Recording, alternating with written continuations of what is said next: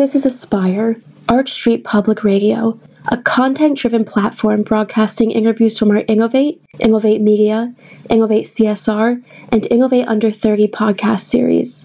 Aspire gives public voice to socially conscious and forward-thinking leaders within the nonprofit and for-profit sectors, academia, journalism, and social entrepreneurship. My name is Holly Kamisa, Associate Director of Communications for Arch Street Press, and I'll be your host today. Today our guest is Gayatri Datar, Managing Director and Co-Founder of EarthEnable, whose mission is to improve the health and housing of low-income communities by providing affordable and sanitary floors to the eighty percent of Rwandans and billions of people globally who live and sleep on dirt floors. EarthEnable trains masons to install floors made of sanitary materials that are easy to clean. Gayatri has worked with Dalberg Global Development Advisors, the World Bank, and the Bill and Melinda Gates Foundation. She received her B A in economics from Harvard College, an M B A from the Stanford Graduate School of Business, and a Master of Public Administration and International Development from the Harvard Kennedy School. In twenty fourteen, she was awarded an Echoing Green Fellowship for her work with EarthEnable. She is one of Forbes' thirty under thirty for twenty fifteen. Gaia, it's a pleasure to have you with us today. Thank you, Holly. It's a pleasure to be here. Did you have experiences growing up that opened your eyes to your desire to give back through your work? Um, yeah, certainly. So my, my parents are both Indian, and uh, we would go back basically every summer to India um, when I was growing up, even though I grew up and was born in the States. And um, one thing as they were raising me that I think um, really has influenced me throughout my life is just really not taking advantage or not taking for granted of anything that I had, and really recognizing how lucky we were um, and how many opportunities that we had. And so I think that was really instilled in me throughout my whole childhood and throughout throughout my upbringing. Um, and I think I think that's really influenced where I am today. And how did your education and time in college contribute to your concern for household sanitation globally? So my, I only really got into this whole thing about floors and household sanitation and um, in grad school specifically. Um, I'll tell you about that later, I'm sure, through a course that I took at Stanford at the design school. Um, but in college itself, um, I had the opportunity to take a couple semesters off of school, um, largely because my best friend in college did the same thing earlier, and I didn't even realize that was an option. Um, but since he did it, then I thought that's such an amazing way that I could really see the world and give back and make an impact while still in college. And frankly, I was a little bit lost during school. I wasn't really sure what I wanted to do. So um, the first thing I did was go to India after the tsunami in two thousand four. Um, so I spent the spring semester of two thousand five um, doing tsunami relief work in a village in India. And after that experience, was convinced that I was going to stay in international development for my whole career, and just saw so much potential for Um, things to be better and for N G Os to be more efficient, and I could really see my role in that from an early age, so I was really lucky in that regard. So you spent some time in India. Did you spend time anywhere else abroad, and how did those experiences uh, influence you? Yeah, so I was, um, so India was one, then I went to Namibia the next summer. Um, I spent time in Nicaragua, largely doing thesis research um, on microfinance. Um, I spent time in Albania. And basically, I realized in college that I had a ton to learn about this field, and in order to really make an impact, um, while I was still able to to do this kind of work and to get grant funding to go and um, do short-term internships and um, really expose myself to a variety of industries and regions, that I really wanted to do that. Um, and so that was that was really what let me see the bigger picture from um, a young age. So it, it, I ended up graduating from college um, two years late, so I took three semesters off total. Um, but I got there eventually, and I think it was um, I think that by the time I graduated, I had a really good sense of what I wanted to do and where I wanted to be. Definitely. It sounds like you, during the time you were in college, got a great combination of both a traditional education and real-world learning, um, even if you did graduate late. So how did that combination of scholarly and real-world learning influence your interest in global development?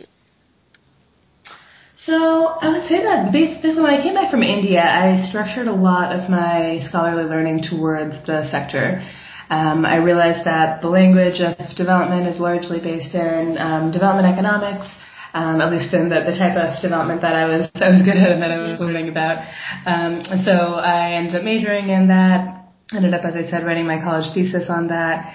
Uh, and really just trying to get to know as many professors as I could that were involved with the sector, and uh, going to as many talks and as many lectures and as many extracurriculars. So I'd say that the academic piece was definitely part of it, and because of because of my major in um, in development economics, basically, I was able to ground a lot of the real world stuff in some kind of theory and really understand the jargon around development and understand uh, the way all the pieces fit together from a more theoretical perspective. And being able to combine that with practical on the ground experience, doing the, you know, the grant writing and the field work, um, I think really made it all come together. You have had plenty of experience working for N G Os and traveling the world. How did your time working for different organizations lead to your co-founding EarthEnable? So honestly, I never really thought of myself as someone that was going to be an entrepreneur. I, um, Stanford Business School is known to be a place where you go if you're interested in entrepreneurship, and I certainly was, uh, but I never really thought I would be the person that was starting something or that would be um, at the helm. I always kind of saw myself as someone that would build things within existing platforms, existing organizations, and uh, make my impact that way. Um, EarthEnable came out of Well, I guess I guess throughout my experiences, I was very convinced in simple solutions that um, have been proven to work and that can really make an impact, even if they aren't sexy. And recognizing that social enterprise itself is, I think, a really interesting and innovative way to make a big social change, because um, you can use market-based principles that uh, still have a heart and can figure out how to make the trade-off between uh, financial sustainability and impact in a way that can be pretty win-win. So I was really interested in those types of models, and, and I was getting, getting more and more interested in those through my work at Dalberg, which took more of a private sector approach, I would say, than a lot of the work that I had done earlier. So I was definitely convinced uh, by the concept of social enterprise, and at the same time convinced that simple solutions really work. And so when I took this class at Stanford called Design for Extreme Affordability, And um, this concept came out of it. It was almost a no-brainer that it had to happen, um, and that's that's kind of how it all came together. So, what are the dangers of dirt floors that you're addressing with EarthEnable? Yeah, thank you for asking that. Um, so, basically, eighty percent of Rwanda right now lives and sleeps on just mud or dirt, and it's incredibly unsanitary. So, it's been it's been shown that. Um, replacing a dirt floor with a concrete floor reduces diarrhea by forty-nine percent and parasitic infections by seventy-eight percent. It also has significant improvements in cognitive development, significantly reduces anemia. And um, so this is an academic study that was done in Mexico, and it, it was very clear that there are massive health implications of having a dirt floor, because I spend a lot of time in them now, and just You know, every step you take kicks up dust and dirt, and that's full of pathogens and parasites and bacteria and all this bad stuff that just kind of stays there because you can't clean a dirt floor. So you always see um, generally adolescent girls sweeping the dirt floors, and that causes these dust clouds to come up, and that's all ingested and inhaled by the kids. The kids start coughing. So the respiratory health issues, then ingesting that causes diarrhea and malnutrition. Um, jiggers are a big problem in, in Rwanda, which are these little fleas that basically um, catch onto your foot and cause these bulbs. Um, so there's just a lot of a lot of a lot of stuff that happens through the dirt floor, and and most importantly, it's just it's just an unsanitary place to live. You can't clean it, and so you can't ever really be completely free of dirt and dust. Um, and so, for example, if you have kids, of course, kids poop and pee on the floor, and then that just kind of stays there, and that causes Um, also tremendous diseases to fester. So dirt floors themselves um, cause tremendous health implications, but also are just really inconvenient. Um, you know, if you're if you're washing your clothes and something falls, then it's immediately dirty and muddy, and you have to wash it again. Um, if you're cooking and some food falls, and it's immediately dirty. Uh, if you sit down, all your clothes get dirty. So just the, the the time burden it takes to do household chores is a lot higher. Um, the hassle of life is a lot more.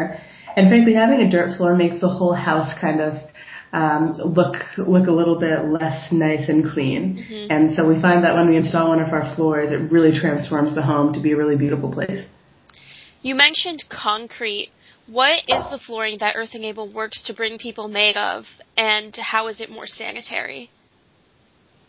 Yeah, so EarthEnable's floors are uh, called earthen floors. So this is not a technique that we invented. This is a technique that's been around for decades and decades, really centuries, um, cob building and natural building, which is, um, so an earthen floor is basically compressed natural materials. So we have a layer of gravel, then we have a layer of um, laterite, which is basically small pebbles with some with some clay content. Then on top of that, we put what we call earthcrete, uh, which is our, our concrete um, alternative, which is basically the same thing as concrete, except instead of cement, we use um, we use this clayish water. So we take pure clay and melt it, so it has that same binding property, um, but it doesn't have cement. And then we layer it with a really smooth screed. And then um, the secret sauce of EarthEnable is this proprietary varnish um, that Rick Zuzel, who's my co-founder and a biochemistry PhD candidate now at Stanford, um, so he developed a, a, basically a linseed oil alternative.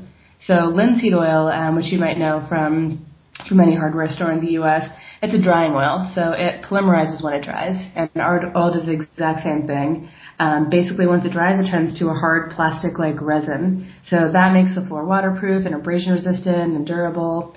And um, importantly, because the floor doesn't have any cement in it, it has ninety percent less embedded energy, and um, because concrete is actually responsible, cement and concrete are responsible for five percent of global carbon emissions, the environmental impact is massive. So by removing that, we remove a lot of the energy intensity and a lot of the unsustainability of, of a concrete floor.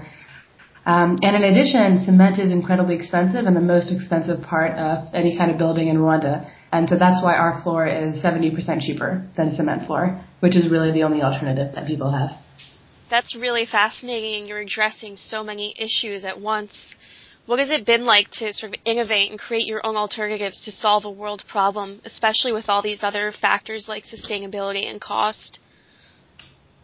Well, it's amazing. I mean, I wouldn't, I honestly, did, I didn't do much of the inventing, to be honest. A lot of that has been done by, um, well, Rick did a lot of that. Rick is an absolute genius MacGyver, as I like to call him.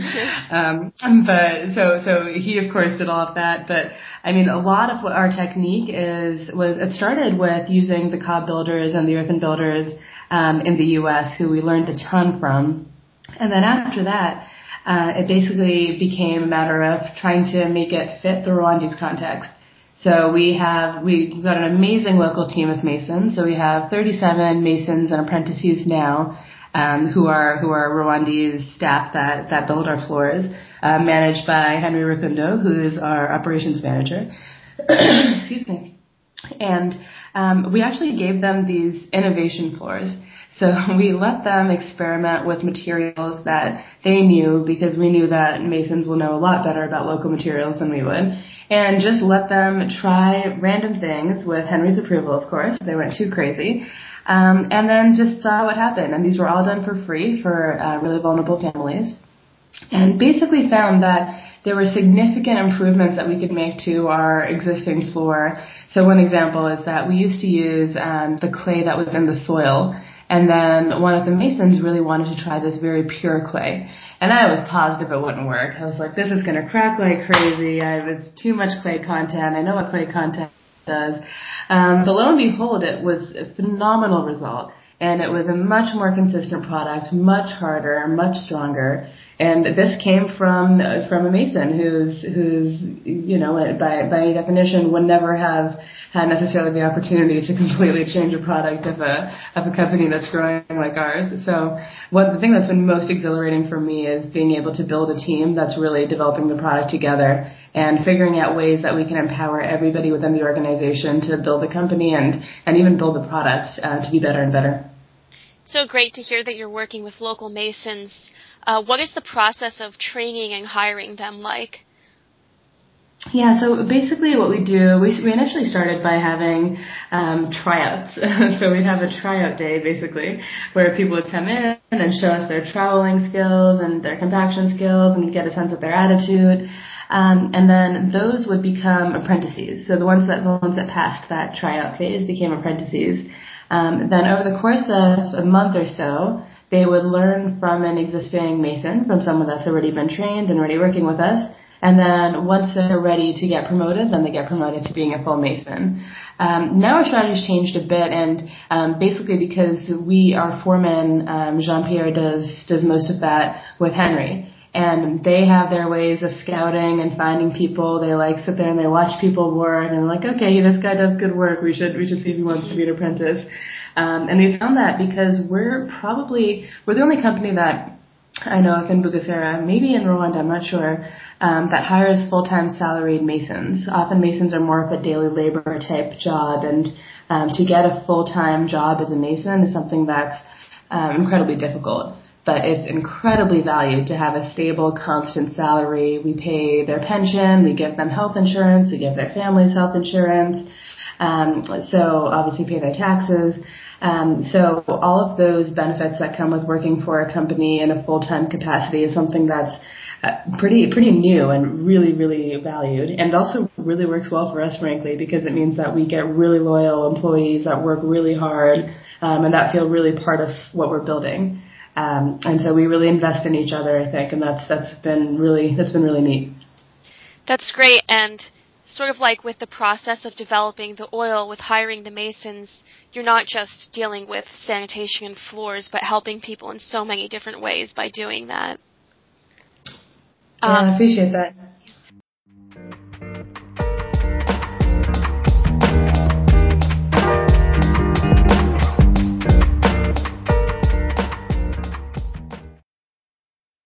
This Innovate series features dialogue with some of the most influential advocates for changing our world, from the C E Os and founders of major nonprofits to the directors of cultural and academic institutions. Innovate demonstrates the vital role of empathy as an agent for that change. Innovate and Aspire are produced in partnership with Ashoka, Innovators for the Public, the Kellogg Fellows Leadership Alliance, and the Philadelphia Social Innovations Journal, and presented by Arch Street Press and the Public Radio Exchange.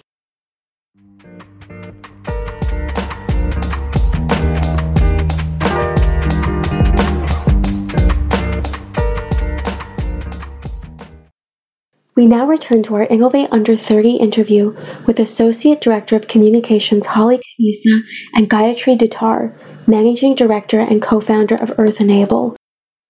So you're based out of Rwanda primarily, but what other areas of the world are in particular need of the services that EarthEnable offers, and where else are you working or looking to expand? Oh, everywhere. I mean, there are billions of people that live and sleep on dirt floors now, and it's so devastating because we have this such low-cost, simple solution that could that could address that could address this huge, huge issue. Um, so right now, the reason we picked Rwanda to start was um, one because when we were initially developing the idea via that class at Stanford, we were partnered with the Mass Design Group, which is a um, organization based in Rwanda. But then also, as we were looking to figure out where to really launch and where we should move after after I graduated. Um, Rwanda is very densely populated, which means distribution is easy. Um, it's, it, cement prices are incredibly high here, which means that there's a lot of unfloored people. Um, doing business here is relatively easy compared to other places. Um, so all of those things made this a good place to start with the notion that we would definitely be scaling the model as soon as we could. So the, the plan has always been to work in a place where it's relatively easier because people are kind of clustered, because the market's really big, um, and because the country's relatively smaller, so it's a little bit more manageable than a huge place like India where I've done other work. Um, but once we prove the model, then being able to replicate that in, for example, Uganda, where people might be slightly more spread apart, or Kenya, where um, the same the same um, issue is there, where people live on their farms rather than live next to each other. But the idea is that we scale globally as soon as we can and find innovative ways to do that, whether that's through social franchises and partnerships or licensing out our technology or something else. But um, the goal is to really figure out how to make this product perfectly good and scalable, and then and then scale. And what kind of partnerships do you have, and how has that been? Um, yeah, so we have um, so our partnerships with um, a bunch of local organizations that have been incredibly helpful. So the Mass Design Group is one, as I mentioned. Um, they were our original partner during the class I took at Stanford. Um, Stanford University in general has been an amazing partner, um, both through the Social Innovation Fellowship, which they which they um, granted us after right, right after we graduated, right when I started, um, when I moved here and really started the business. And in addition, I mean, that's, that's how I met Rick, my co-founder. Um, they've been tremendously supportive in just in-kind ways, especially through S I F, offering pro bono services. Like, so for example, we needed to um, customize Salesforce. So we're talking to the Salesforce person at Stanford who's helping. So they've been amazing. Um, Gardens for Health International is our partner where we um, share resources there to manufacture our oil. So that's been great. Uh, who else are our partners? The government in general has been incredibly supportive of us. Um, we've met several uh, ministers and also local authorities who um, have been really supportive and excited about our new technology, largely because of the social impact that it has. So I would say that's another partnership that we're really grateful to have. What improvements have you seen because of EarthEnable's work? Yeah, so we are currently in the midst of doing a study to demonstrate our actual health impact. So we have a control group and we have our our um, customers, and we're looking at various health indicators over the course of um, twelve to fifteen months. So we are that's in process now, so I'm excited to see to, to be able to tell you the actual data. Um, but based on qualitative evidence that we've heard from our customers, people are really excited that they can actually clean their floor, that they can breathe e- easier in their home, that um, it looks so nice, it feels so nice, it's so strong. Um, so, so we've heard a lot of that type of anecdotal evidence that, um, you know, now we can clean up spills, and now things don't get dirty when they fall, and those kinds of, of small anecdotes really give us a lot of hope that um, this is a product that's going to scale really quickly because the impacts are so tangible and so present and so immediate in that sense. Mm-hmm. Um, but in terms of the health impacts itself, I'm excited to be able to, to give you exact answers of what we've seen in terms of reductions of diarrhea, but I'm very confident that they're there because having having a barrier between all that bad stuff in a dirt floor and people living on it is such an enormous, immediate health vision. Definitely. It will probably be so rewarding to sort of get the results of those reports. Yeah. What challenges have you faced working to bring enhanced sanitation, and how have you been able to overcome them? Oh, so many. it's um, it's there's so many things that we never anticipated, um, and so I think a big part of being an entrepreneur is just, you know, rolling with the punches, problem solving, pivoting as you need to, and doing what you can to work it out. Um, so some examples are some of our customers were some of our customers treat their floor really well. They wash it every day. They clean it. Um, other customers we've seen didn't have the hygiene education to know that they should be cleaning their floor. And so we'd go into homes that we had done a floor, but it was still really dirty there. And so we realized we need to really incorporate an element of training about um, how to how to maintain and care for this floor via our sales agents. Um, so that's one example. Um, another example is that the rainy season, the rainy season really, really put us in a bad spot because our sand would always get wet. Floors just would take a really long time. Um, they would take a really long time to dry, for example, and so that would mean that would mean people were out of their home for longer. And so we just had to innovate and figure out ways to address it. So um, now to speed up the process, for example, we use blowtorches, and blowtorches actually are used to can can make the floor dry almost instantaneously because wow. you're blowtorching it. um, so um, things like that we've just learned along the way. Um, other things are just distribution costs were so much higher than we expected. So transport, for example, of sand. We would spend, it would be six thousand francs to um, get the sand in a truck, but then twenty-five thousand just to get it delivered. Um, because F U S O fighters, which are the big trucks that deliver material, are just so expensive that um, people charge a lot for, for delivery services. So we just bought a F U S O fighter, and that will that will pay for itself um, based on based on my model in about a year and a half, um, even if we are able to sell it for zero. So that kind of thing we've learned where our costs are really coming from, how expensive it really is to operate this kind of a business, which is really logistically intensive, and how we need to vertically integrate to make sure that we can keep our costs low and serve as many people as we can. Mm-hmm. Sounds like you're dealing with a mix of both sort of entrepreneurial and business challenges and then mm-hmm. local and more experiential ones. Mm-hmm, uh, mm-hmm. How has your experience been living in Rwanda and giving back there? Oh, I love Rwanda. Rwanda's amazing. It's, it's such a, first of all, it's just a beautiful country. Um, and it's just, it's, it's been it's such a joy to, to be here. Um, I'm starting to learn Kinyarwanda and taking lessons every, that's the local language here. I was taking lessons almost every day when I first got here, and now I try to keep them up at least a couple times a week. Um, and people are thrilled that I'm even trying. Um, bahoro bahoro, as we say, like slowly, slowly, you'll, you'll learn. Um, But I've loved it. It's it's such an amazing set of things. It's very safe. It's very beautiful. People are really lovely. People are really friendly and excited. Um, I just find there's so much joy in doing my job. Just I love going to the village, and I love interacting with people, and just seeing seeing how this country is growing so fast and seeing the progress happening in front of my eyes. Um, so it's been a real honor to be here. How has empathy played a role in forming EarthEnable and the organization's approach? Empathy was, I think, the cornerstone of it. So, so the design school at Stanford's um, approach to developing and just really understanding user needs um, is really around empathy. And the idea is to really try to understand your users from their perspective. That's what they call them, users.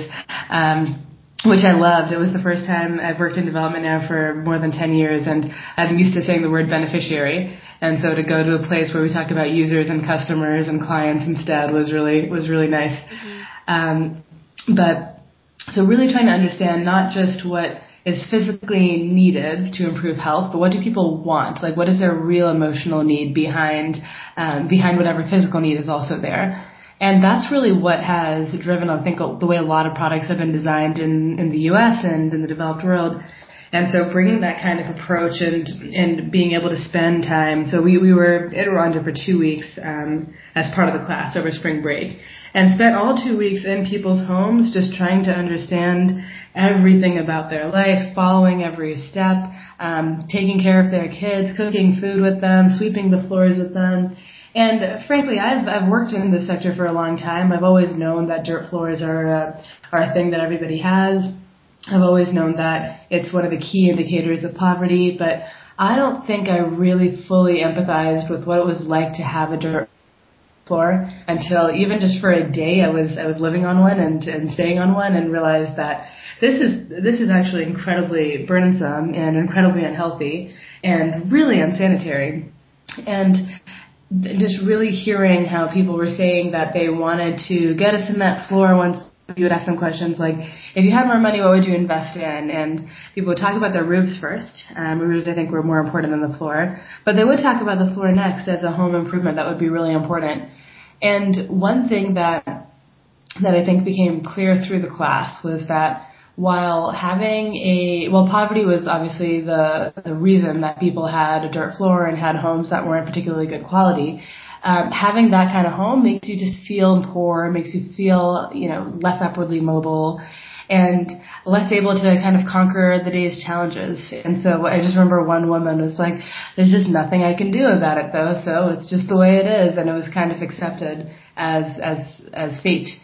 Um, and so that was, that's just continued to inspire me throughout this whole journey, is that, yes, we're improving health, but we're also improving emotional health, I think, in a really significant way. Um, and the study I mentioned earlier in Mexico actually shows a significant impre- increase in happiness and, and, and a reduction in perceived stress as well by having a clean floor. And so those kind of benefits I don't think I ever would have recognized without really spending the time empathizing and really trying, really trying as hard as I could to understand what it was like, and to recognize that I won't ever know for sure, but um, by by really trying to empathize in a really meaningful way, um, I think we were able to get where we are. What advice would you offer to young people seeking to start their own organizations? Honestly, I think to really um, empathize. I think about, I think, I think that's such a big part of it.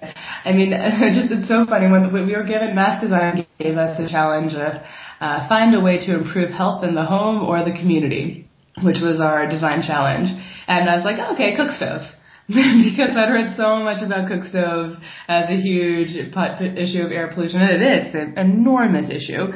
But the fact that I just jumped directly to that instead of spending the time to think about, you know, what other things were there, what else causes causes challenges, um, what else could we do? Um, I think I think without doing that, we wouldn't have gotten to where we are. I think I probably would have started if I would have just been that, and I hadn't spent the time in Rwanda doing all the empathy work, as we called it, in the design school class. I don't think we would have gotten here. So I think do a lot of that. Talk to your customers, understand who they are, understand what they need, understand why they need it, and then develop a product around that. And just consistently be open-minded, challenge your assumptions, and just never assume you know anything, because most likely you don't. Most likely you're very, very wrong. Um, and so just be very open to that, and be open to completely pivoting and changing your business model if it's not working, changing your product if it's not working. Um, the motto they used at the D school was to fail early and fail often, and that's something that I've really clung to um, because I, my very type A personality in life, um, have not liked failure and not been very comfortable with it. Um, and so just really learning that that's kind of what I was saying earlier about this whole entrepreneurship thing. I wasn't really sure if it was for me because I was very risk averse and not and not into failure, but sure. I really learned to embrace it, and I think that it's it's in everybody. I don't think it's, I don't think necessarily that entrepreneurs have a specific gene. I think that um, you can train yourself to be one just by getting more comfortable with the fact that you don't know all the answers, and that um, just be comfortable doing that. Just fail try to succeed. It. If it doesn't work, exactly. Exactly. What does the future hold for EarthEnable, and what would you ideally like to see happen? So the future, which I'm very excited about now, is I think we're likely going to, so one of the things that we're testing right now, um, along the same lines of the fail early and fail often, um, is a, a new product which would be much more do-it-yourself. So right now um, our our costs are largely labor. So for everybody that buys a floor, sixty percent of that cost will be um, labor and the masons that go and install it, because we want to pay our masons well. Um, we also want to keep our prices low, and we also want to be a financially sustainable business. So keeping that impossible trinity together has been has been fun. Um, but one of our ideas is to keep prices even lower, is to offer a completely new product line. And I think I'm, I think that could be a huge home run, because it would be a third of the price of our current product, which would be ten percent of the cost of cement, or ninety percent cheaper, which is much, much, much cheaper. And I think that makes it much, much more affordable. So right now our target market is really the up to eighty percent. We're pretty much towards the sixty to eighty percent of that. So there's still people that have dirt floors and can't afford concrete. They're still relatively poor, uh, but at the end of the day, to really target the twenty to sixty percent, we were very aware and recognizing that we're not getting there yet, and we need to figure out how to do it, because that's why we're here and that's who we care about. So launching this new product is one way we're thinking about doing it. Um, another way is to offer financing. So finance the floor of the course of a couple of years, because people can't afford to pay a little bit every month. They just can't afford to pay sixty dollars or seventy dollars all at once in in one month. So given that, Um, I think what's the what the future for us is is scale, but not just geographic scale, but really figuring out how to stay very true to our mission and scale down. So scale towards the parts of the poor, towards the base of the pyramid, and figure out how to make the product work for everybody. Great. Is there anything else you would like to say about yourself or about EarthEnable? No, I don't think so, but thank you so much for um, giving me the opportunity to talk about EarthEnable. I love doing it. Definitely. Gaia, thank you so much for being our guest. The best way to reach Gaia and to support EarthEnable's work is through earth enable dot org. Click on the webpage links above this podcast for further details. Thank you for joining us today. Our library of interviews and a range of further resources may be found at arch street press dot org or p r x dot org.